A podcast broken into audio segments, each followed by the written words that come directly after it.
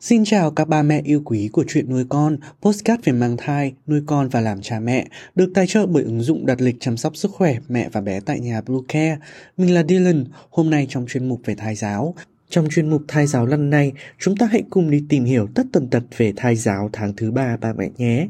Chúng mình sẽ trở lại ngay sau đây. Các mẹ hãy tải ngay app Bluecare để đặt lịch tắm bé, điều dưỡng vú em, chăm sóc trẻ sơ sinh, xét nghiệm và điều trị vàng da cho bé tại nhà, nhắc và đặt lịch tiêm chủng. Ngoài ra Bluecare còn cung cấp các dịch vụ xét nghiệm níp lấy mẫu tại nhà, massage mẹ bầu, chăm sóc mẹ sơ sinh, thông tắc tiền sữa, hút sữa và rất nhiều dịch vụ y tế khác tại nhà. Truy cập website bluecare.vn hoặc hotline 24 trên 7 098 576 8181 để được tư vấn cụ thể các mẹ nhé.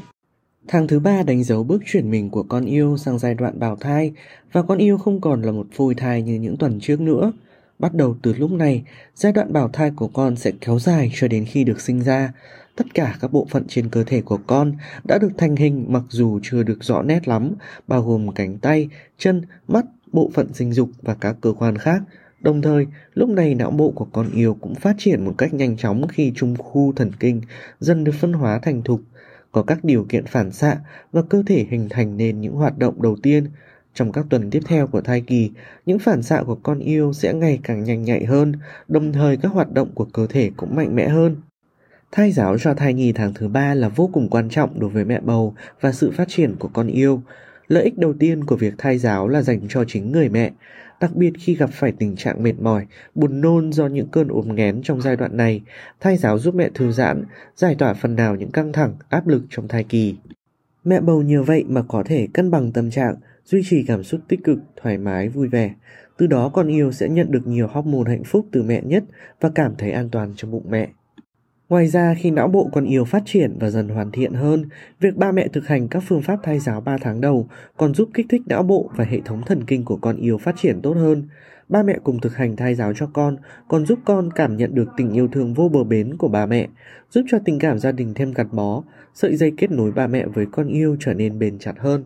Phương pháp thai giáo tháng thứ ba mẹ nên áp dụng thai giáo âm nhạc cũng giống như phương pháp thai giáo tháng thứ hai, thai giáo âm nhạc là cách thai giáo tháng thứ ba đã được khoa học và thực tiễn chứng minh rất hiệu quả cho tâm trạng mẹ bầu và sự phát triển của não bộ con yêu. Thời gian này, chuyện nuôi con khuyến khích các mẹ nghe các bản nhạc thai giáo 3 tháng đầu vẫn là những bản nhạc nhẹ nhàng, du dương hay nhạc thiếu nhi có tiết tấu vui tươi để mẹ và con yêu thư giãn và thoải mái nhất khi nghe. Ngoài ra, mẹ cũng có thể nghe những ca khúc đồng dao hay những khúc hát du, đặc biệt là vào trước lúc đi ngủ mỗi tối. Mẹ cũng có thể hát khẽ những khúc hát du này để con yêu dễ dàng cảm nhận được. Thai giáo mỹ thuật đây cũng là một trong những phương pháp thai giáo cho 3 tháng đầu rất hữu ích, giúp mẹ bầu thỏa sức sáng tạo nghệ thuật để mẹ được thư giãn, thoải mái nhất. Mẹ có thể tự tay làm những món đồ thủ công trong gia đình, đan lát, thiêu thùa những món đồ nhỏ nhắn, xinh xắn cho con yêu hoặc vẽ những bức tranh phong cảnh thiên nhiên đẹp. Từ đó, con yêu cũng sẽ cảm nhận được tình yêu mà mẹ dành cho mình.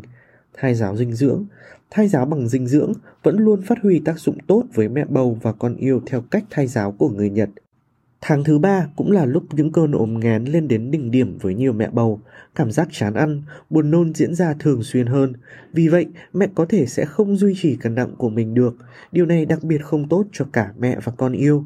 Chính vì vậy, lúc này mẹ cần phải ăn uống đủ chất với ba bữa ăn chính, đồng thời bổ sung thêm dinh dưỡng bằng các bữa ăn phụ nhẹ.